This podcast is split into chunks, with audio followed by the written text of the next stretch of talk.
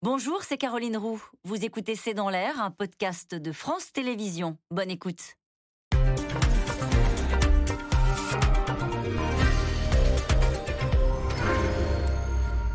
Bonsoir à toutes et à tous. Déjà, sept États américains viennent purement et simplement d'interdire l'avortement.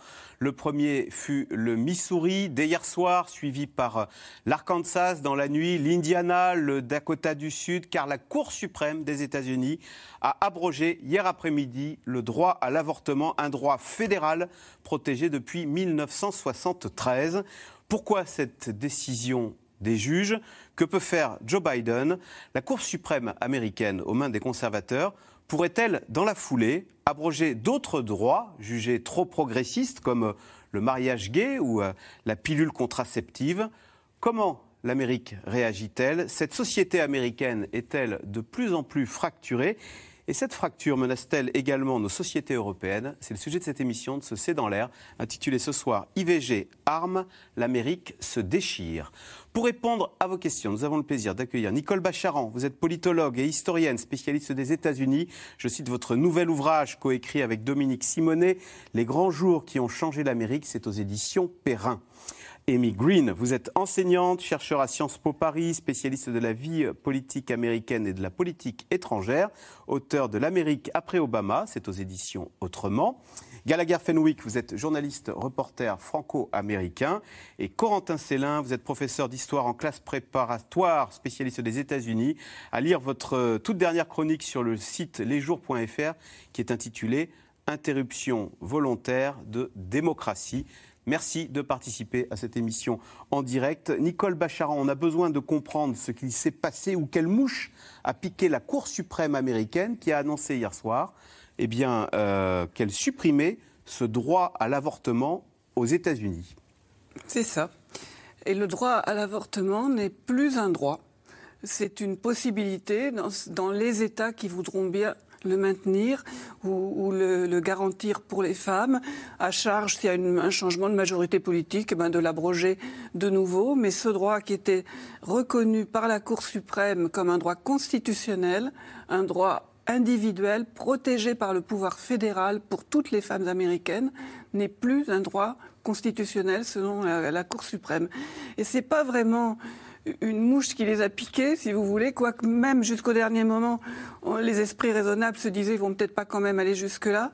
C'est le résultat de 50 ans de militantisme anti-avortement extrêmement construit, avec des associations, des églises, des lobbies euh, très fortunés, des juges, évidemment, et la bascule s'est faite avec ces trois juges ultra-conservateurs choisis parce que anti-avortement par Donald Trump et qui ont balayé d'un trait de plume 50 euh, ans de droit des, femmes américaines. Donc Gallagher Fenwick, ce droit n'est plus protégé pour l'ensemble des Américains, comme le disait euh, Nicole Bacharan. Chaque droit, chaque État est libre de le maintenir ou de le supprimer. Alors dès hier soir, on a eu une rafale d'États qu'on dit bah, nous on supprime.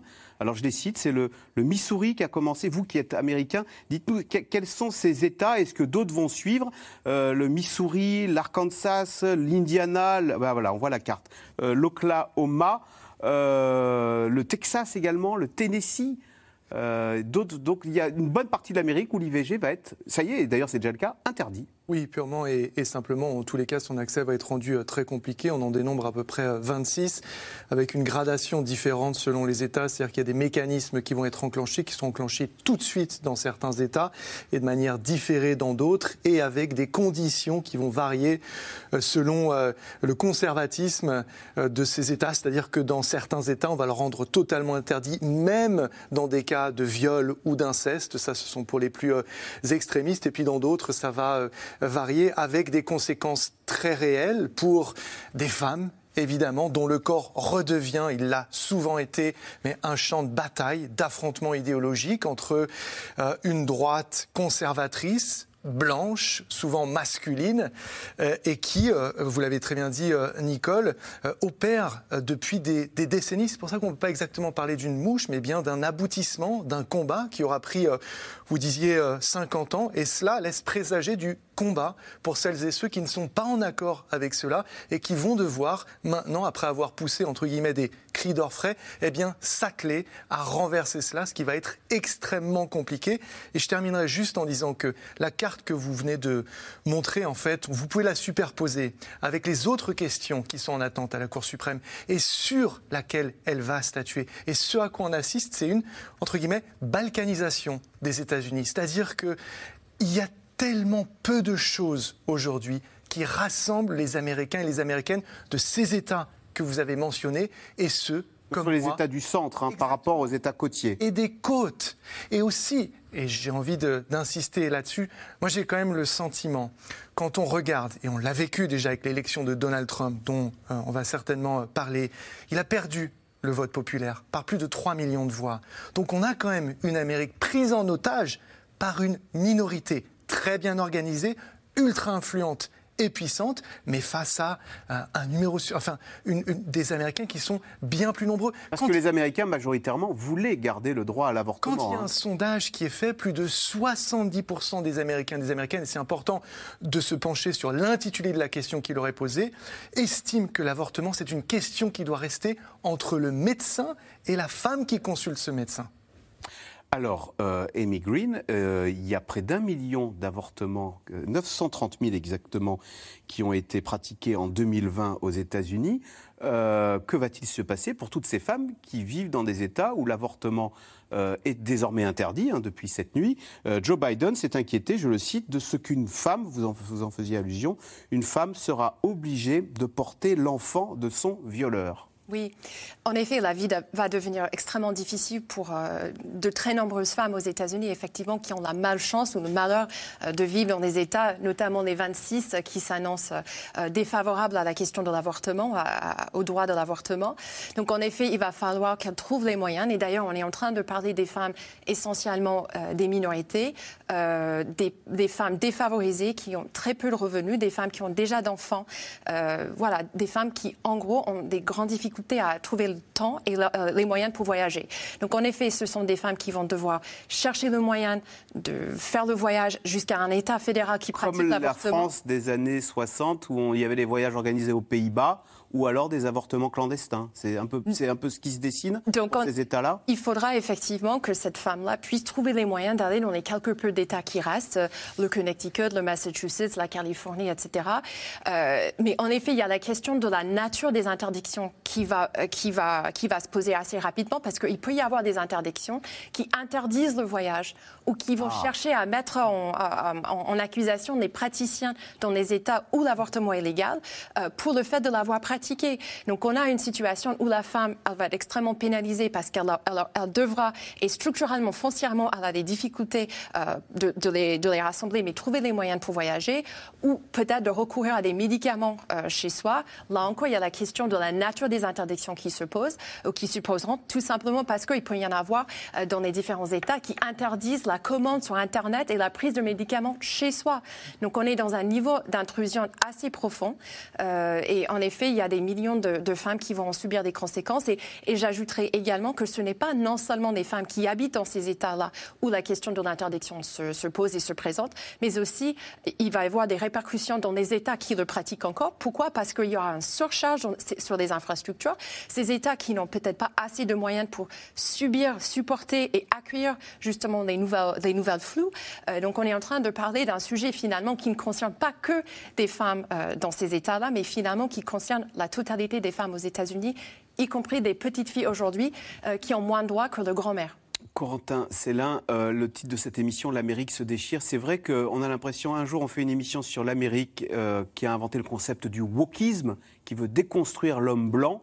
Et puis le lendemain, on, fait une, on décrit une Amérique ultra-conservatrice qui interdit euh, alors qu'il l'avait, euh, il l'avait obtenu avant nous, avant la France, hein, qui interdit l'IVG, qui est un droit vieux de 50 ans. Ce sont deux Amériques qui, cohabitent, mais qui ne sont plus du tout sur la même planète qu'on a là. Oui, alors euh, en ce qui concerne l'Amérique conservatrice, le terme de balkanisation a été évoqué. Il faut savoir que hier, lorsque le Missouri a annoncé qu'il serait le premier État à supprimer le droit à l'avortement, à l'interdire sur son territoire, Le sénateur du Missouri, Josh Hawley, qui est un présidentiable potentiel pour 2024, s'est réjoui ouvertement. Il a dit eh bien, ainsi, les progressistes, s'ils veulent, ils vont quitter notre État ah. et ils nous resteront entre population républicaine et conservatrice. C'est-à-dire purifier presque, c'est un peu ça, quoi. C'est l'idée, en tout cas, d'une balkanisation organisée et vraiment avec un dessin euh, organisé. Et il était très impressionnant de voir, et là je reprends ce que disait Amy Green, au contraire, le gouverneur de Californie, lui, donc, la première allocution qu'il a faite, c'est précisément pour dire qu'il allait signer une loi pour protéger les médecins californiens qui seraient amenés à pratiquer des interruptions euh, de grossesse de femmes d'autres États pour pas qu'ils puissent être poursuivis par les États d'origine. C'est-à-dire que la Californie est déjà en train d'organiser la protection juridique.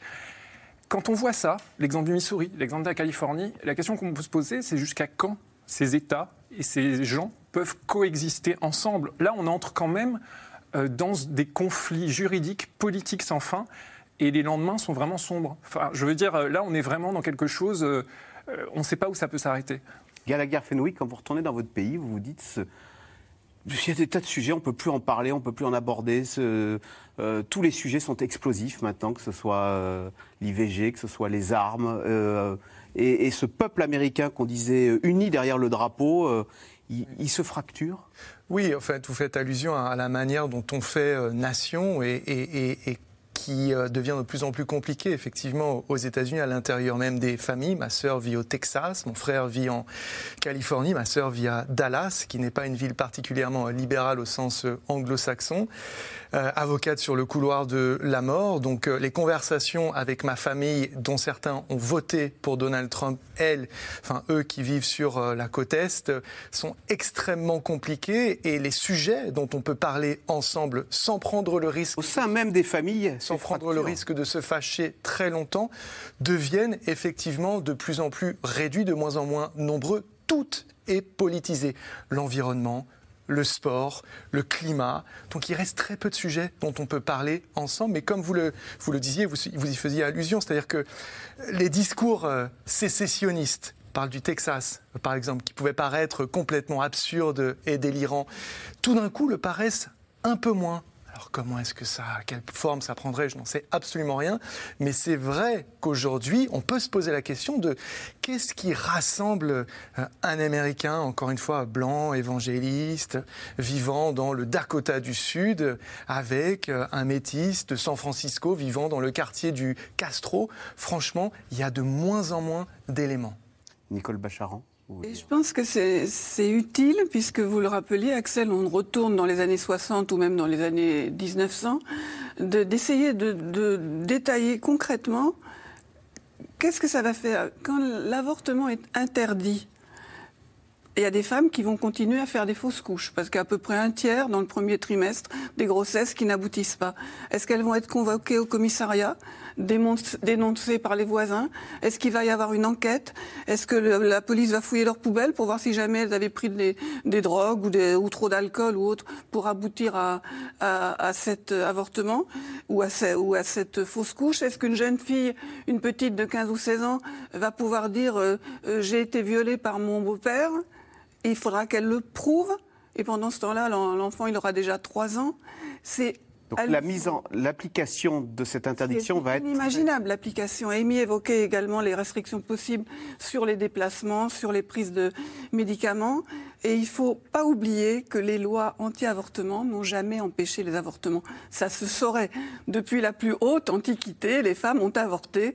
Vous trouvez dans l'Égypte ancienne des, traces de recettes de potions et que sais-je.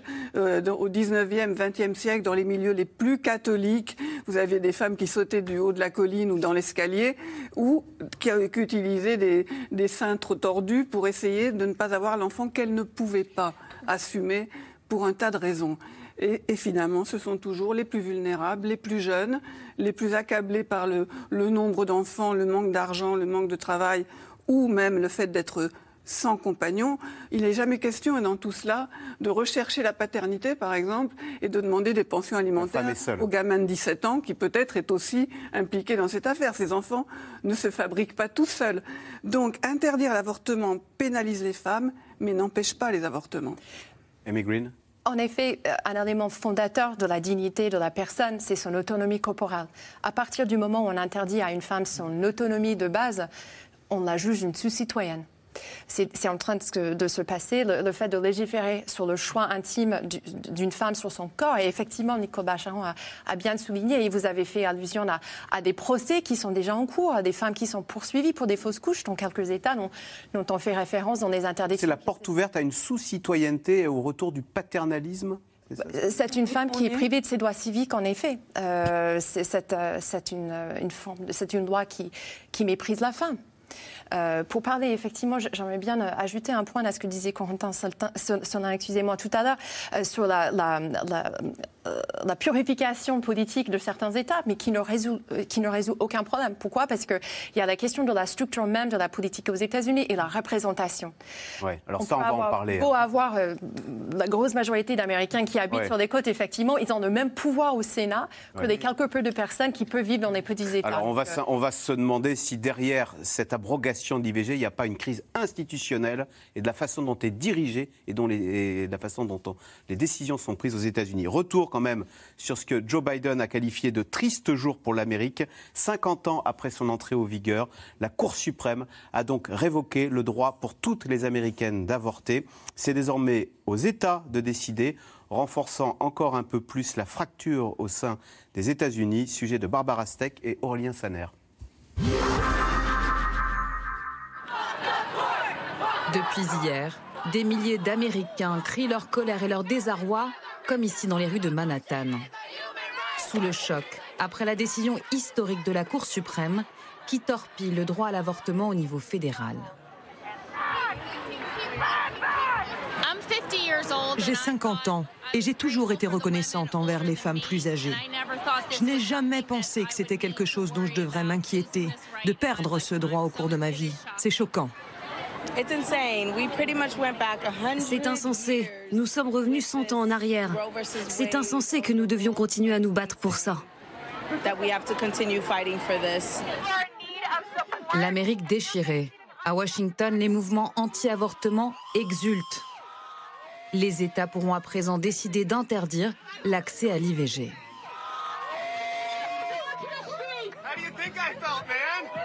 C'est incroyable. De ma vie, c'est certainement le meilleur jour que l'Amérique ait connu. C'est un tournant pour les États-Unis. L'héritage d'un homme. Donald Trump dont la réaction est immédiate. C'est la volonté de Dieu. Pendant son mandat, Donald Trump a pu nommer trois juges anti-avortement et faire basculer la Cour suprême dans le conservatisme. Impuissant, le président Joe Biden parle d'une erreur historique. Avec cette décision, la majorité conservatrice de la Cour suprême montre à quel point elle est extrême, à quel point elle est éloignée de la majorité de ce pays. Elle fait des États-Unis une aberration parmi les nations développées du monde, mais cette décision ne doit pas être le dernier mot. La démocrate Nancy Pelosi apparaît abasourdie et dénonce une décision dramatique mettant en danger la santé des femmes. Ce que cela signifie pour les femmes est une véritable insulte. C'est une gifle au visage des femmes qui veulent utiliser leur propre jugement pour prendre leurs propres décisions concernant leur liberté reproductive. En moins de 24 heures, neuf États ont déjà rendu l'IVG illégal. Premier d'entre eux, le Missouri. En tant que défenseur de longue date des droits des enfants à naître et des familles du Missouri, je m'engage à continuer à me battre pour notre droit le plus fondamental, le droit à la vie. En 2020, plus de 900 000 IVG ont été réalisés aux États-Unis. Au total, l'avortement est menacé dans 26 États. Plusieurs d'entre eux ne prévoient aucune exception, ni en cas de viol, ni en cas d'inceste. Depuis hier, plusieurs cliniques ont dû fermer. Quand la décision a été rendue, nous avons dû aller voir ces personnes qui étaient dans notre salle d'attente et dire ⁇ Nous sommes désolés. Cette décision que vous avez prise pour vous, pour votre famille, pour votre avenir n'est plus une décision que vous pouvez prendre ici dans le Wisconsin. Les États-Unis fracturés. Face au bloc conservateur, certains États promettent de devenir des sanctuaires pour l'avortement et d'aider les femmes, comme en Californie ou à New York. Les droits sont garantis ici, dans l'État de New York. Nous avons déjà pris des mesures. Nous allons allouer 35 millions de dollars pour soutenir ceux qui pratiquent les avortements et aider nos sœurs à travers la nation à venir ici. Ce retour en arrière pourrait être une première étape d'une série à venir. Après l'avortement, la Cour suprême pourrait revenir sur les droits à la contraception et au mariage homosexuel.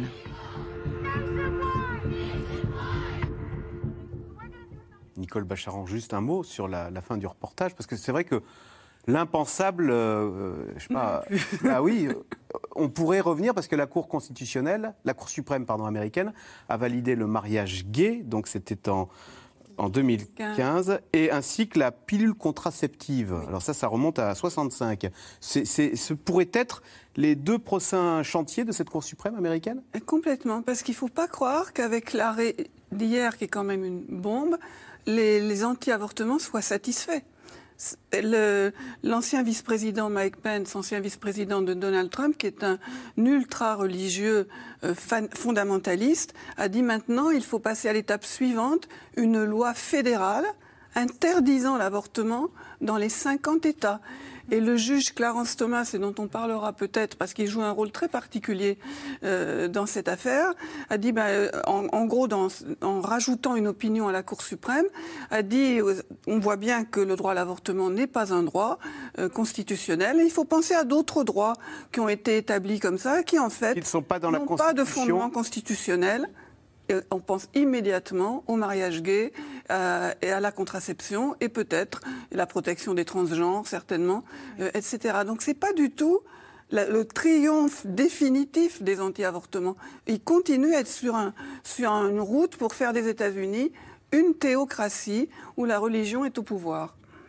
Euh, Corentin Célin, la cour, question téléspectateur, la Cour suprême pourra-t-elle revenir sur sa décision concernant l'IVG Alors oui, en théorie, elle le peut tout à fait, puisqu'il faut rappeler que hier, et d'ailleurs le juge Alito qui a rendu l'opinion euh, le spécifie bien, ils n'ont pas rendu un jugement sur le bien fondé de l'avortement, sur le bien fondé moral. Ils disent parler en droit. Eux, ce qu'ils ont dit, c'est en 1973, nos prédécesseurs avaient dit qu'ils voyaient, ils trouvaient dans le 14e amendement de la Constitution une protection constitutionnelle du droit à l'avortement. Ils disaient ça relève de la liberté, et la liberté est dans la Constitution américaine. Et dans le 14e amendement en particulier. Et hier, le juge Alito dit, nous, nous ne trouvons pas cela dans le 14e amendement, il n'y a pas cela dans le 14e amendement, et nulle part il n'y a écrit droit à l'avortement dans la Constitution. Et par la conséquent. Constitution, je parle sous elle a été écrite au 18e siècle, non? Oui, mais euh, ils ont une conception qu'on appelle originaliste, littérale de la, de, la, Constitution. Il faut la lire telle qu'elle a été écrite, ah. et sinon. C'est tout leur raisonnement. Oui, et sinon, il faut tenir compte de la tradition et de l'histoire de la nation. Et d'ailleurs, c'est une autre partie de leur raisonnement, c'est de dire Jamais le droit à l'avortement n'a fait partie ensuite de l'histoire de notre nation. Au contraire, il a été très longtemps interdit, donc c'est bien la preuve qu'il n'appartient pas à l'histoire de notre nation. Mais on voit bien que c'est une interprétation. Cette interprétation, demain, après-demain, une majorité progressiste peut en faire une autre. Sauf que, il faut bien le dire, pour notre téléspectateur, Aujourd'hui, on a six juges conservateurs, dont cinq extrêmement conservateurs, qui sont là pour très longtemps encore, puisque trois ont été nommés très récemment par Donald Trump. Donc la probabilité que la Cour suprême à brève échéance revienne sur cette décision est très faible. Bon, alors, euh, Amy Green, on découvre, nous, un peu effaré, le, le pouvoir euh, tout puissant de cette Cour suprême qui fait ce sont neuf personnes. Alors comment ça se passe? Elles sont nommées à vie, elles ne sont pas élues en plus ces neuf personnes, euh, et elles font la pluie et le beau temps sur votre pays? Qu'on décrit comme la plus grande démocratie du monde en effet, la Cour suprême est censée, censée, je le dis, euh, être une branche du gouvernement à part entière, indépendante de la politique, protégée de la politique, et justement la logique derrière les nominations à vie. Et en effet, ce ne sont pas des personnes élues, ils sont nommés par des présidents euh, des États-Unis, confirmés par le Sénat. Ils sont là justement à vie pour les protéger, les mettre à abri des courants politiques et des tendances politiques qui pourraient venir euh, impacter sur, la, sur le raisonnement juridique, ou en tout cas sur la décision, les décisions qui peuvent, qui peuvent être prises.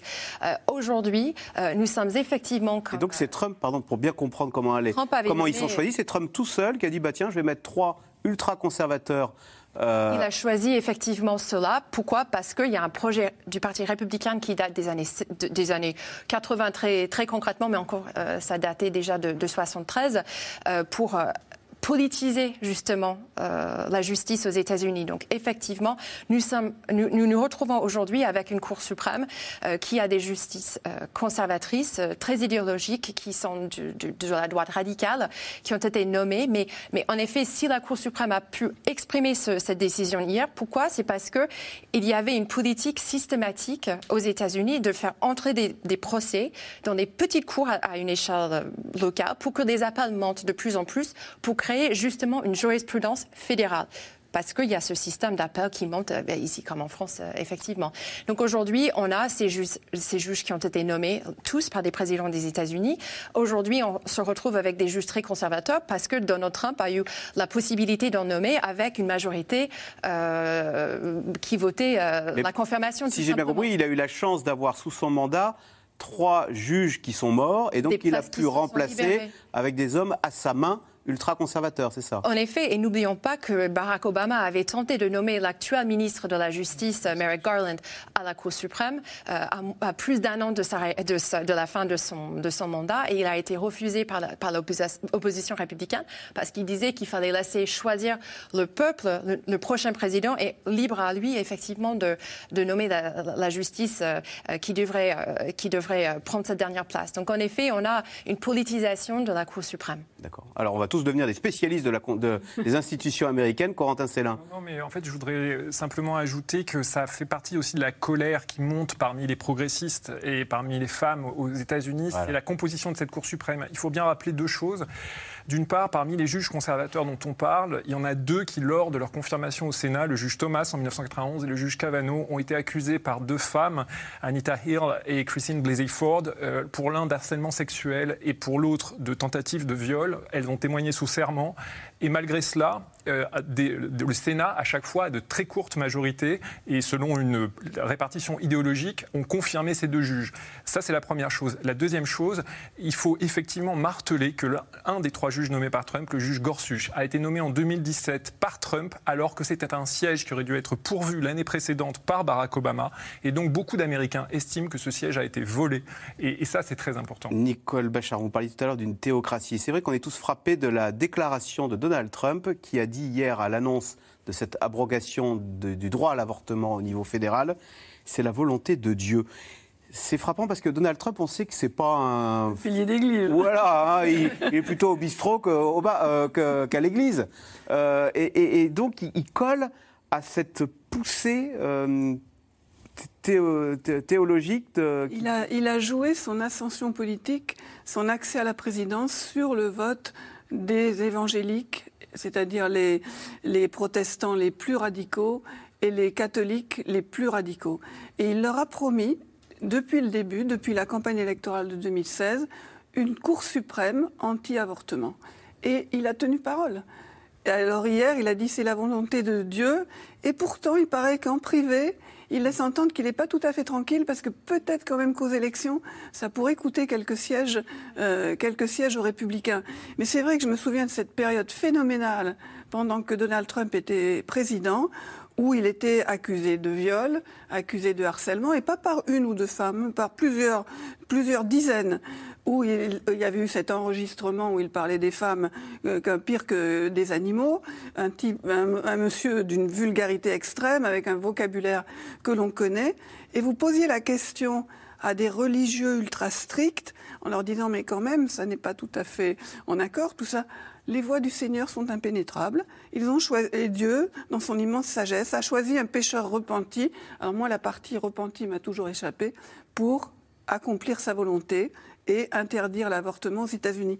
Moi, j'ai le, sentiment, je termine là-dessus, qu'il y a une minorité, car ça reste une minorité, du pays qui est en quelque sorte envoûtée par des discours religieux permanents et qui sont devenus un moyen de conquérir le pouvoir, et où vous avez des gouverneurs comme celui que l'on vient de voir, qui proclament la, sainteté de la vie, avec certainement deux revolvers dans les poches. Donc il y a une forme de folie dans une partie du pays, et je ne parle pas du tout du fait que l'avortement, comme le mariage gay, ne sont jamais obligatoires. Chacun peut penser ce qu'il veut, exercer son bon jugement. Mais là, les femmes américaines en sont privées. Euh, Gallagher Fenwick, on voit le religieux envahir un peu la sphère politique. Et, Donald Trump, on en parlait à l'instant, il est c'est pas forcément le plus religieux des Américains, mais c'est au fond comme une façon de défendre une certaine idée de l'Amérique. C'est une, presque un identitaire, cette, ce combat religieux euh, bien sûr, en tous les cas, euh, Trump est un candidat et un politicien nationaliste identitaire, ça, ça ne fait doute pour, euh, pour personne. Après, quand vous parlez du religieux et vous y faites allusion, il est souvent nimbé de, cette hypocrisie à, laquelle Nicole fait, fait référence. Il faut rappeler aussi que quand il a annoncé sa candidature, je me souviens très très bien d'un entretien où deux journalistes conservateurs lui avaient demandé quel est votre verset préféré de la Bible. Il n'était pas capable de citer un seul verset. Et ensuite, il faut aussi euh, et, Corentin y faisait euh, allusion à l'instant, euh, parler du fait que on savait que Roe versus Wade était sur la table. Donc le, fameux amendement qui a permis le, droit à l'avortement. 73. 73. Tout à fait. Quand ces trois juges nommés par Donald Trump ont été entendus lors d'auditions très très documentées et très très suivies, la question leur a été posée. Reviendrez-vous là-dessus? Ces trois personnes sous serment ont menti. Elles sont juges à la Cour suprême. Ah le risque, le risque aujourd'hui, si vous voulez, pour la société américaine, et je le ressens, moi, c'est que cette juridiction qui, comme vous le disiez, est censée être au-dessus des débats politiques, perd non seulement la confiance et le respect en se comportant de manière purement partisane, devenant par là très prévisible dans les décisions qu'elle va prendre. Mais c'est aussi pour cela que quand on écoute ce que disait le président américain hier, Joe Biden, la fin de son discours, qu'est-ce qu'il dit? J'appelle tous les Américains, de quelque bord politique qu'ils soient, à ne pas avoir recours à la violence. Les choses sont très fragiles et très volatiles. Ces questions sont ultra sensibles.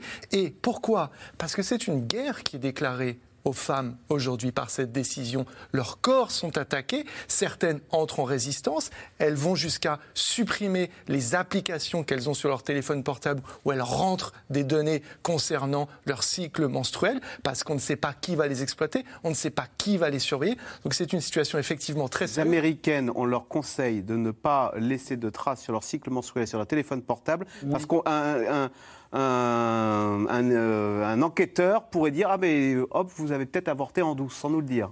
Parce dans un état où c'est interdit. Parce que le degré de paranoïa autour de l'instrumentalisation de ces informations est tel que cela paraît justifié aujourd'hui, oui. Amy Green, euh, Joe Biden a appelé à ne pas, être, à pas avoir recours à la violence et il a appelé à manifester son opposition à cette décision euh, des juges de la Cour suprême avec le bulletin de vote.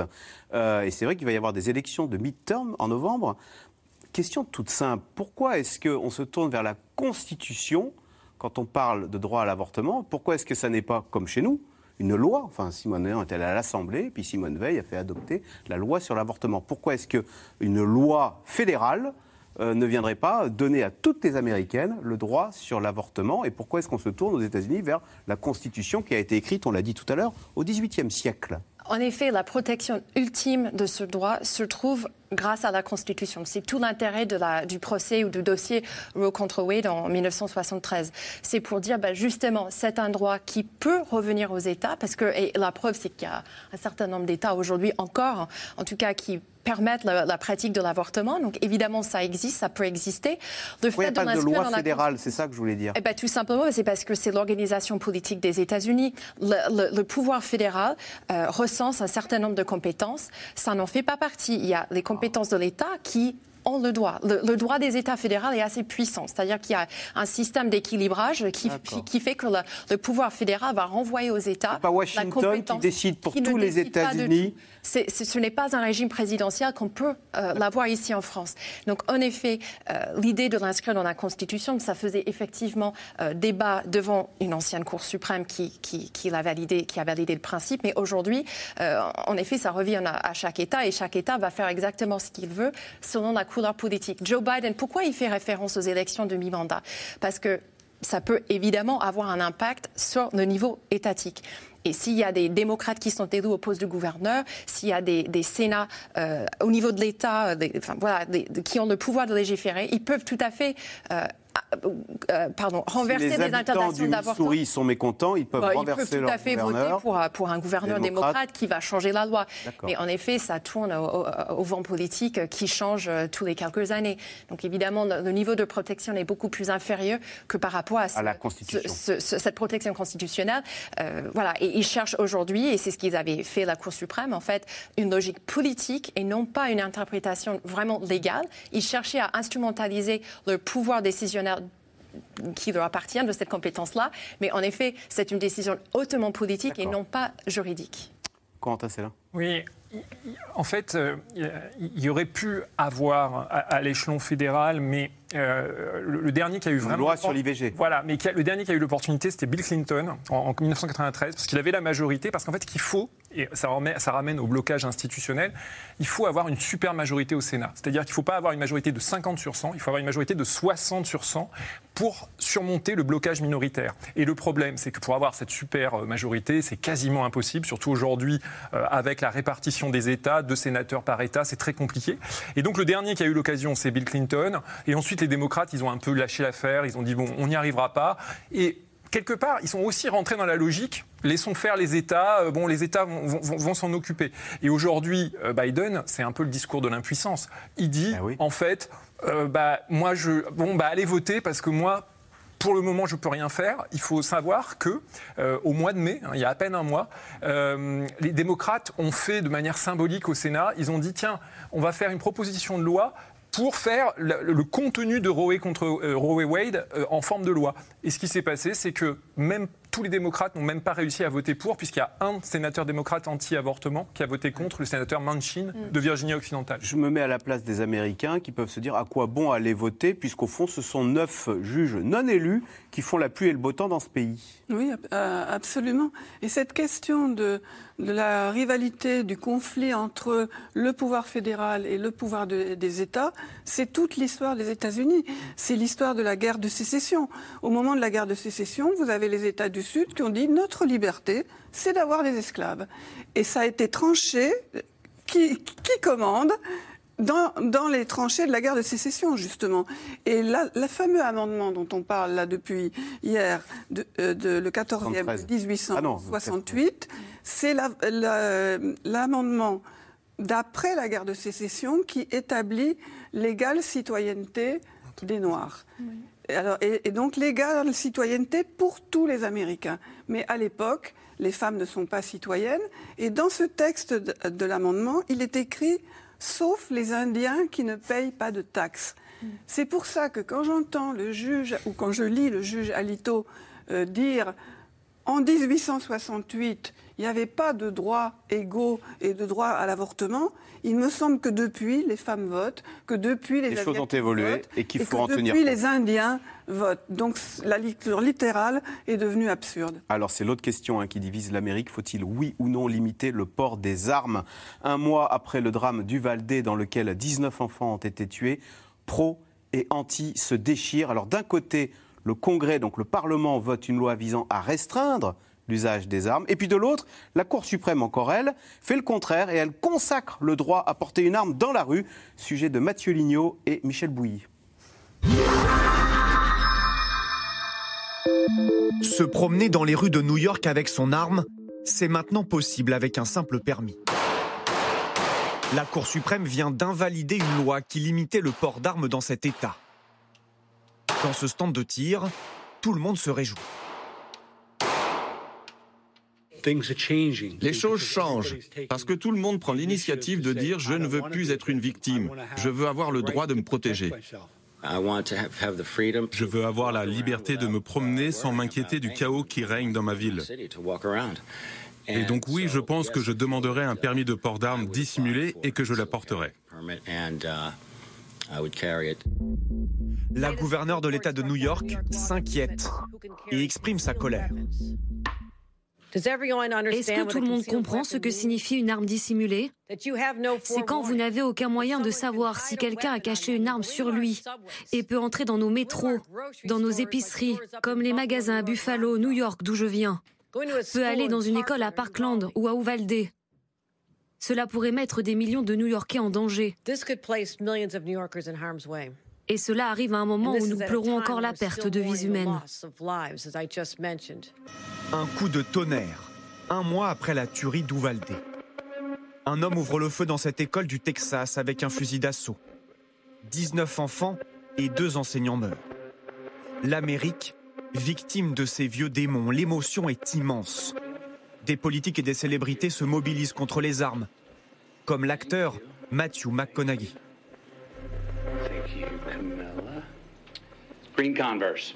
Voici les converses vertes, avec un cœur au niveau de l'orteil.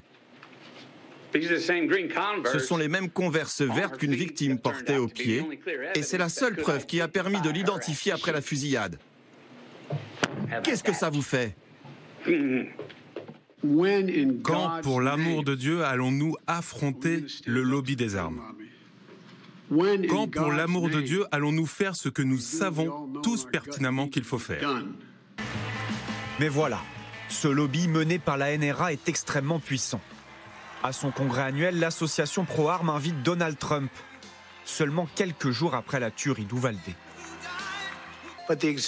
L'existence du mal dans notre société n'est pas une raison pour désarmer des citoyens respectueux de la loi, qui savent comment utiliser leurs armes et peuvent protéger beaucoup de monde. L'existence du mal est la raison pour laquelle il faut armer les citoyens respectueux de la loi. Cour suprême qui renforce le port d'armes. Et au contraire, le Sénat qui, lui, restreint leur accès. Cette semaine, paradoxe politique et législatif en Amérique. La motion est approuvée. Cette loi votée va permettre de retirer les armes aux personnes jugées dangereuses ou de mieux contrôler les antécédents psychologiques pour les acheteurs entre 18 et 21 ans. Et surprise, 15 sénateurs républicains décident de voter pour. Ce n'est pas la panacée quand on voit comment la violence armée affecte notre pays. Mais c'est un pas dans la bonne direction depuis longtemps. L'adoption de ce projet de loi sur la sécurité des armes à feu est vraiment importante et va sauver des vies. Cette loi n'encadre pas l'achat de fusils d'assaut, mais c'est une première étape dans le contrôle des armes, du jamais vu en 30 ans. Depuis le 1er janvier, plus de 21 000 Américains sont morts par arme à feu. Corentin Célin, c'est assez incompréhensible. D'un côté, on a la Cour suprême qui assouplit hein, le port des armes, c'est-à-dire qu'on peut en avoir n'importe où dans la rue euh, caché. Hein. et de l'autre, on a le Congrès qui, lui, au contraire, restreint l'usage des armes. Donc on a vraiment ces deux légitimités qui tirent dans le sens opposé, c'est ça? Oui, si on regarde de loin, mais si on regarde de plus près, ce sont deux choses qui n'ont pas du tout la même valeur. Euh, la Cour suprême a rendu un arrêt euh, de, très large portée qui va rendre extrêmement difficile désormais pour les États de réguler euh, la, possession, le transport des armes de poing. Alors attention, hein, ce qui est concerné là, ce sont les armes de poing, les pistolets, les revolvers. Euh, on, peut, on peut se balader dans la rue avec, et le cacher, le cacher euh, dans un magasin. Sans, avoir à demander un permis spécifique. Donc c'est vraiment une, une, décision qui est très importante et qui va rendre très difficile pour les États de réguler euh, les armes de poing. Le Congrès, alors, Politiquement, c'est significatif. Il ne faut, faut, pas, faut pas non plus minorer. C'est vrai que pour la première fois depuis 30 ans, bien au Sénat, on a réussi à se mettre d'accord autour des armes à feu entre les conservateurs les plus modérés et les 50 démocrates. Donc de ce point de vue-là, c'est vrai. Mais après, si on regarde le contenu, c'est vraiment minimaliste. D'abord, ce sont d'abord essentiellement les thématiques des républicains qui ont été retenues, c'est-à-dire euh, d'abord s'occuper de la santé mentale, de la sécurité des écoles, et les mesures de contrôle des armes, elles sont vraiment, en fait, on complète des choses qui existaient déjà et où il y avait des failles. C'est-à-dire qu'on résout certaines failles, mais on crée rien de nouveau. Et votre reportage le disait très bien. demain, n'importe qui va pouvoir continuer à s'acheter dans la plupart des États des armes semi-automatiques. Donc c'est un premier pas timide. C'est mieux que rien, mais c'est vraiment pas grand-chose. Amy Green, c'est terrible parce que dans le premier reportage, on a vu Joe Biden euh, impuissant face à, l'abrogation de l'IVG. Et dans le deuxième reportage, on a vu euh, Joe Biden, pareil, impuissant et disant mais quand est-ce qu'on va faire quelque chose contre le lobby des armes? On a l'impression que le président des États-Unis, sur les grands sujets qui divisent l'Amérique, il n'a pas prise. Il est face à, ce blocage euh, congressionnel, tout simplement parce qu'il y a la notion. Donc on vote pour un président américain, mais il n'arrive pas à. Il dépend de, la puissance de sa majorité. Aujourd'hui, il a une majorité, mais pas une majorité absolue, ce qui l'empêche effectivement. Comme Emmanuel Macron, finalement. Peut-être, peut-être. Puis en effet, euh, on a des, En fait, finalement, la politique nationale est également la politique locale. On a évoqué tout à l'heure euh, ah euh, le sénateur de la, Virginie occidentale, qui est démocrate, oui, mais qui vote typiquement plus à droite que le, le démocrate moyen, en tout cas très très loin des démocrates progressistes. Pourquoi? Parce que parce qu'il tient un, un, État extrêmement conservateur. Donc il a le mérite d'être démocrate élu dans cet État-là, ce qui permet de voter 90% de l'agenda des démocrates euh, au Sénat. Mais néanmoins, il peut y avoir des sujets de sensibilité politique très très haute et finalement il va rompre avec son camp et on voit cet immobilisme qui persiste malgré tout. Mais c'est terrible parce que Nicole Bacharan, on a l'impression que cette euh, Amérique conservatrice sur les armes, sur l'IVG, elle est minoritaire dans le pays en nombre et pourtant que ces idées s'imposent au niveau euh, et sont majoritaires même à Washington et en tous les cas s'imposent euh, euh, à l'agenda politique. Elles s'imposent à travers mille manipulations politiques et c'est important effectivement. Je crois que c'est Gallagher qui a, employé le terme de, de prise d'otage d'une large majorité par une minorité. Si vous regardez des chiffres, je vous en donne trois, mais parce que ce sont presque les mêmes.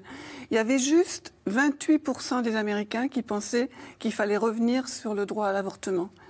Vous en avez juste 27%, donc pareil à peu près, qui approuvent la décision de la Cour suprême d'autoriser à porter son revolver dans sa poche n'importe où.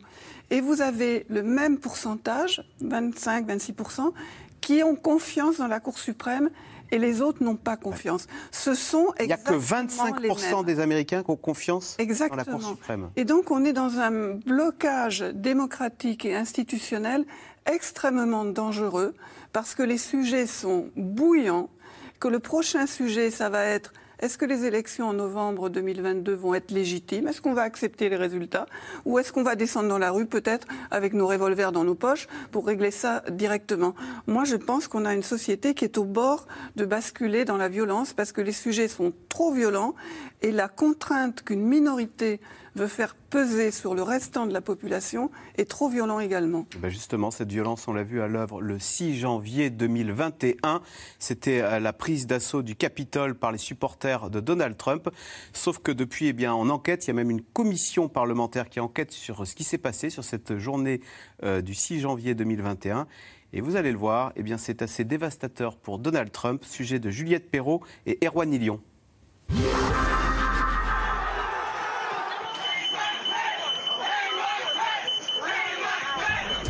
Le vice-président américain menacé de mort par des citoyens. Un document inédit, révélé par la commission parlementaire qui enquête depuis près d'un an sur l'assaut du Capitole. Deux républicains et sept démocrates, chargés de déterminer ce qu'il s'est réellement passé ce jour où la démocratie américaine a vacillé. Le matin du 6 janvier 2021, il y a d'abord ce coup de téléphone entre Donald Trump et Mike Pence. Une conversation rapportée par plusieurs témoins auditionnés, comme l'ancien assistant du président ou encore sa fille conseillère à l'époque. Ce n'était pas une discussion formelle. Le ton était familier. Quand je suis entrée dans le bureau pour la deuxième fois, il était au téléphone avec, je l'ai découvert plus tard, le vice-président. La conversation était assez mouvementée. Je me souviens avoir entendu le mot mauviette. Il l'a traité de mauviette. Je me souviens qu'il a dit Tu es et tu seras une mauviette. Oui, je me souviens de ce mot. Une humiliation pour dissuader Mike Pence de certifier le résultat de l'élection présidentielle au Congrès l'après-midi même.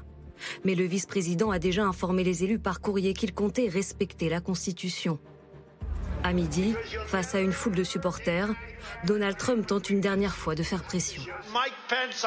Mike Pence, j'espère que vous allez résister pour le bien de notre Constitution et pour le bien de notre pays. Si vous ne le faites pas, vous allez beaucoup me décevoir, je vous le dis tout de suite. Chauffés à blanc, les émeutiers se dirigent vers le Congrès. Parmi eux, des membres de la milice d'extrême droite, Proud Boys. La situation devient vite incontrôlable. À 14h, le Capitole est pris d'assaut.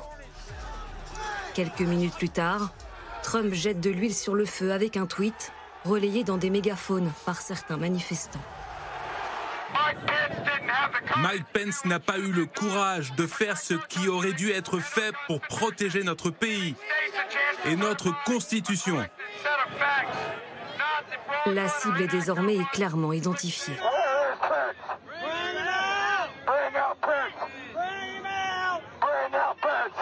À l'intérieur, le vice-président est évacué, à une douzaine de mètres seulement des émeutiers. Un chaos dont le responsable ne fait aucun doute pour Liz Cheney, élue républicaine qui siège à la commission. Le président Trump a convoqué la foule, rassemblé la foule et allumé la mèche de cette attaque.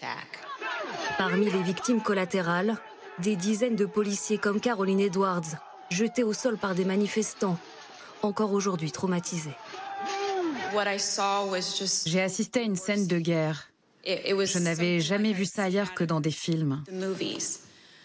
Je n'en croyais pas mes yeux. Il y avait des officiers au sol.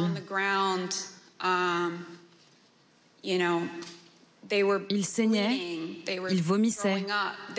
J'ai vu des amis avec du sang sur le visage. Je glissais dans le sang des gens. Après plus de trois heures d'émeute, Donald Trump envoie le message que beaucoup attendaient. Une vidéo dans laquelle il appelle enfin les émeutiers à rentrer chez eux. Depuis le souterrain où il s'est réfugié, Mike Pence regarde le message du président. Puis il remonte pour reprendre le décompte des voix et certifier le résultat de l'élection. Une attitude saluée par la commission. Nous avons de la chance d'avoir pu compter sur le courage de Mike Pence.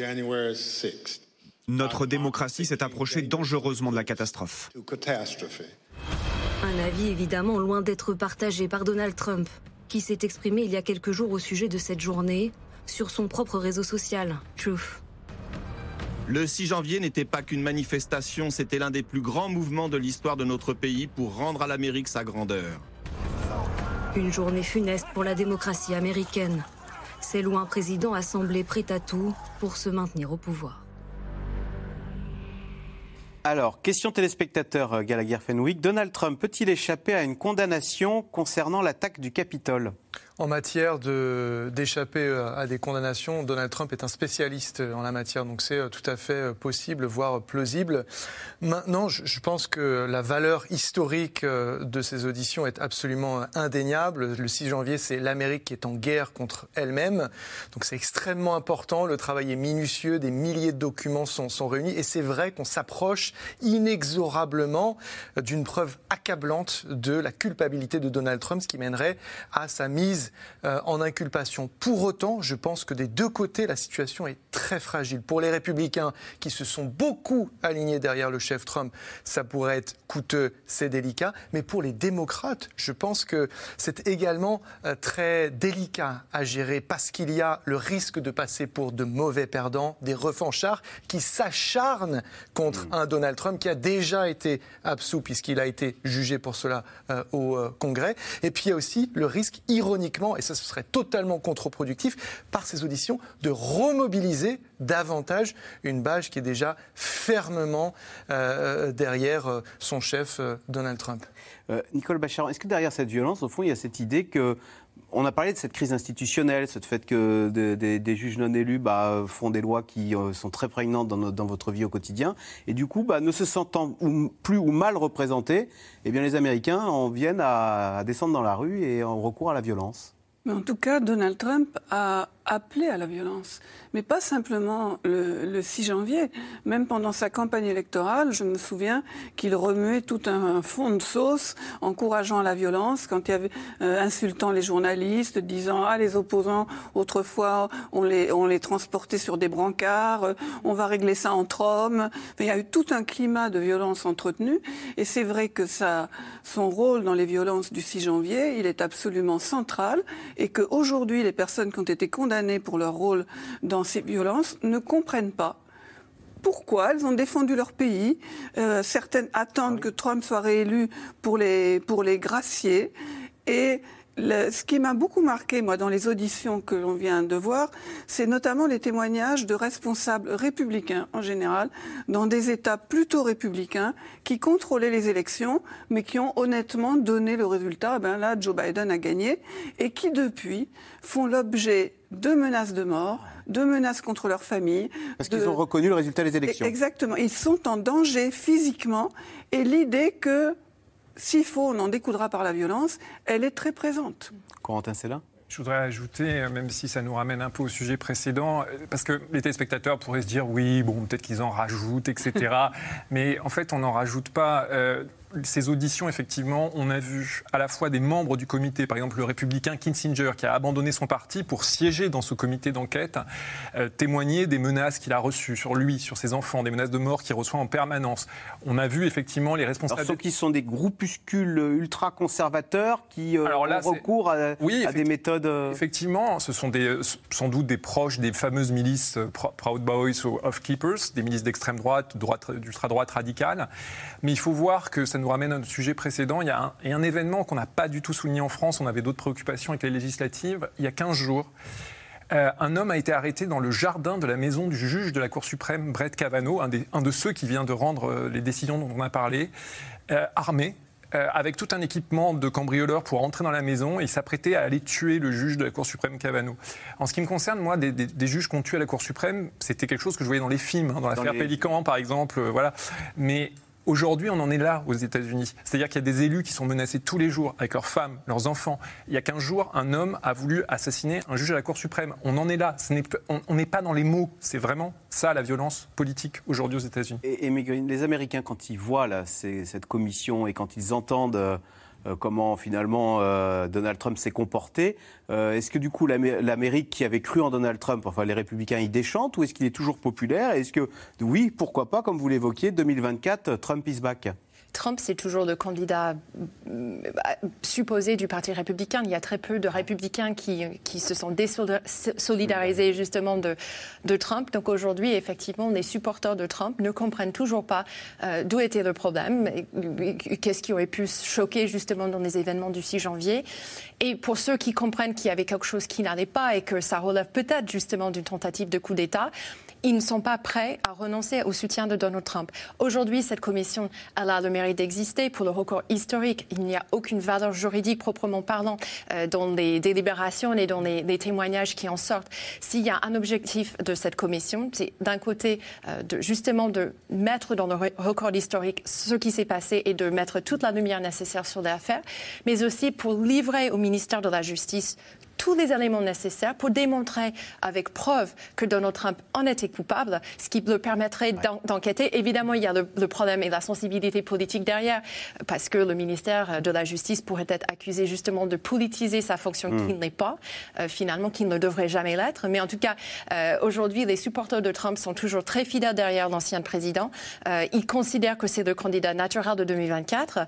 Et, et puis aujourd'hui, ce n'est pas certain que le travail de la Commission va mener à une une, euh, culpabilisation, en tout cas mise en cause formelle de Trump.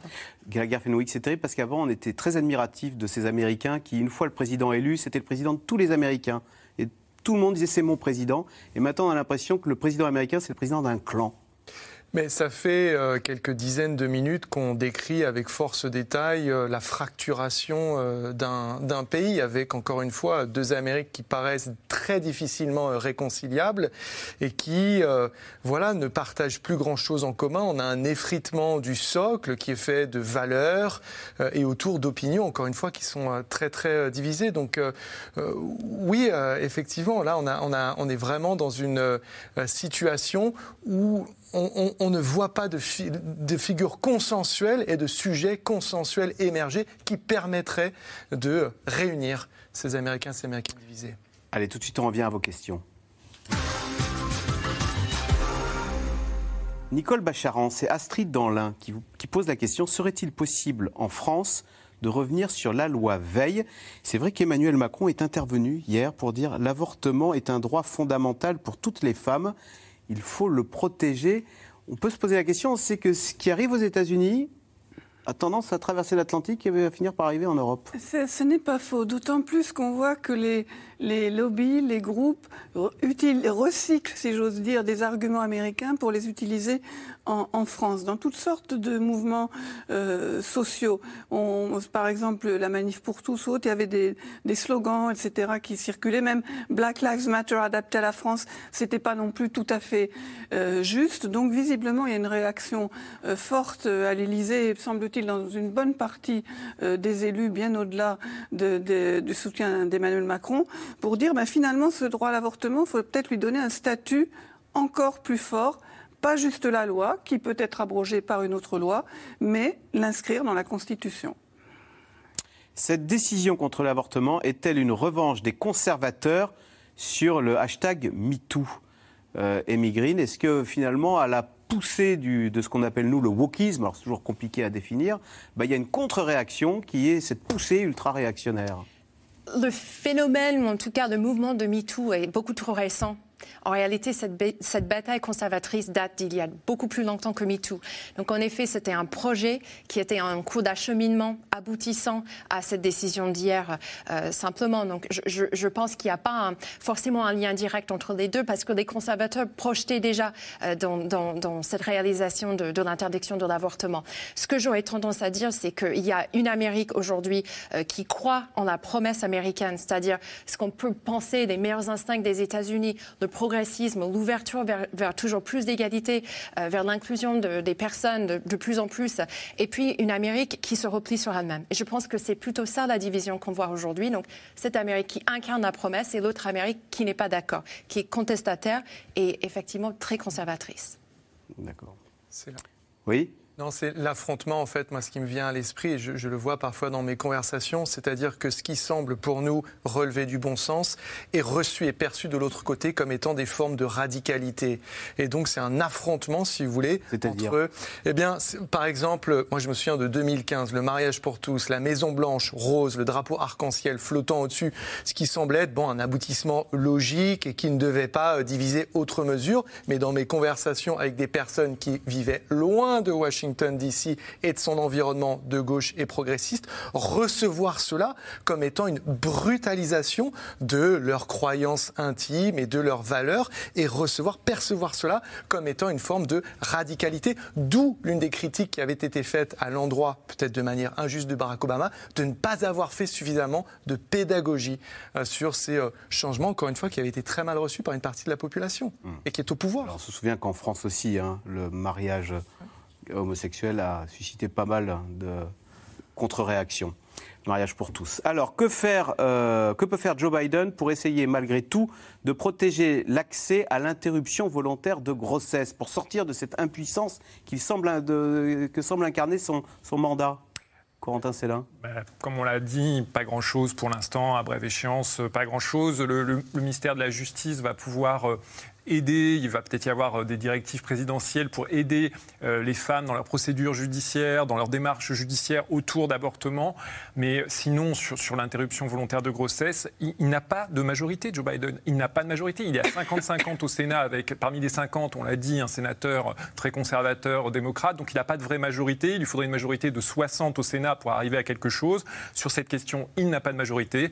Et donc, il est un peu condamné à regarder, hein, c'est un peu l'impression qu'on a, à regarder passer les trains et en plus, on le voit bien, et ça, il peut rien. Bon, c'est un président qui a été choisi parce qu'il était consensuel. C'était le, plus petit dénominateur commun contre Donald Trump. Aujourd'hui, il va sur, il va avoir bientôt 80 ans. Il est, même les démocrates commencent à le dire. On voit, il, est un peu fatigué, il est un peu là, et ça ajoute à, cette, à ce sentiment d'impuissance qu'il dégage. Et pour l'instant, il n'y a pas grand-chose à faire. Euh, Amy Green, les Américaines et les Américains ne vont-ils pas virer massivement démocrates au midterm là en novembre? Ce n'est pas certain. Je pense que ces événements pourrait être catalyseur, excusez-moi, pour des personnes qui en sont d'accord. Mais en tout cas, la question de la mobilisation reste à voir.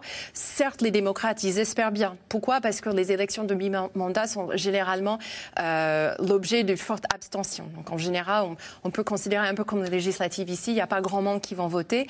Euh, c'est typiquement le cas aux États-Unis. Donc aujourd'hui, le Parti démocrate mise sur une mobilisation massive. Il commence d'ores et déjà à appeler à cette mobilisation et à dire tout simplement qu'est-ce qui est en jeu ce mois de novembre? C'est le futur de Roe v. Wade. Ne pourrait-on pas augmenter le nombre de juges à la Cour suprême? Est-ce possible? Alors voilà, ils sont neuf, donc il y en a six ultra-conservateurs, enfin, euh, conservateurs et trois progressistes. On est tout le temps coincé avec cette constitution, mais il faut dire qu'en ce qui concerne la Cour suprême, le nombre de juges n'est pas inscrit dans la constitution et le fait qu'ils soient nommés à vie non plus. C'est dans la tradition, c'est dans les règlements, mais ce n'est pas dans la Constitution.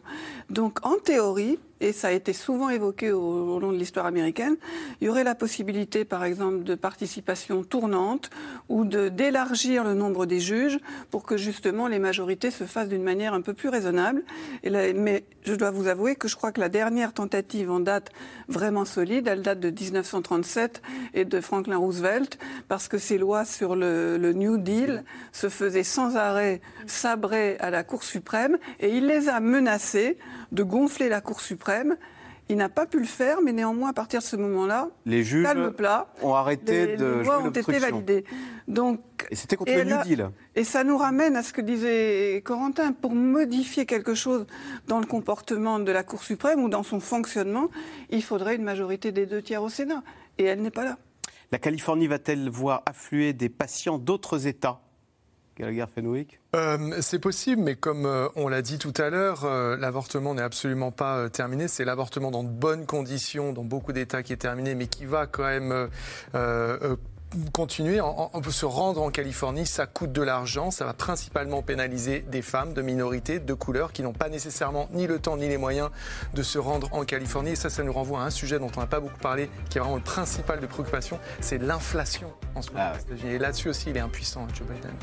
Merci beaucoup d'avoir participé euh, à cette émission. Vous restez bien sûr sur France 5 à suivre Célébdo avec Ali Badou. Bonsoir Ali. Alors, qu'y a-t-il au programme ce soir? Salut Alex, au programme de Célébdo dans un instant, la crise politique et Emmanuel Macron face au risque de la paralysie du pouvoir. On recevra Anne Rosencher de l'Express, Gilles Finkelstein de la Fondation Jean Jaurès et l'analyse bien sûr de Jean-Michel Apathy.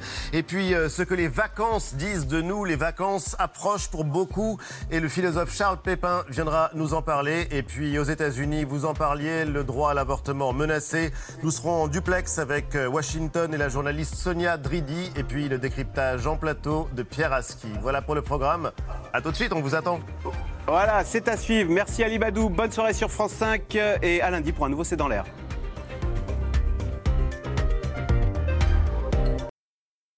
C'était C'est dans l'air, un podcast de France Télévisions. Alors s'il vous a plu, n'hésitez pas à vous abonner. Vous pouvez également retrouver les replays de C'est dans l'air en vidéo sur France.tv.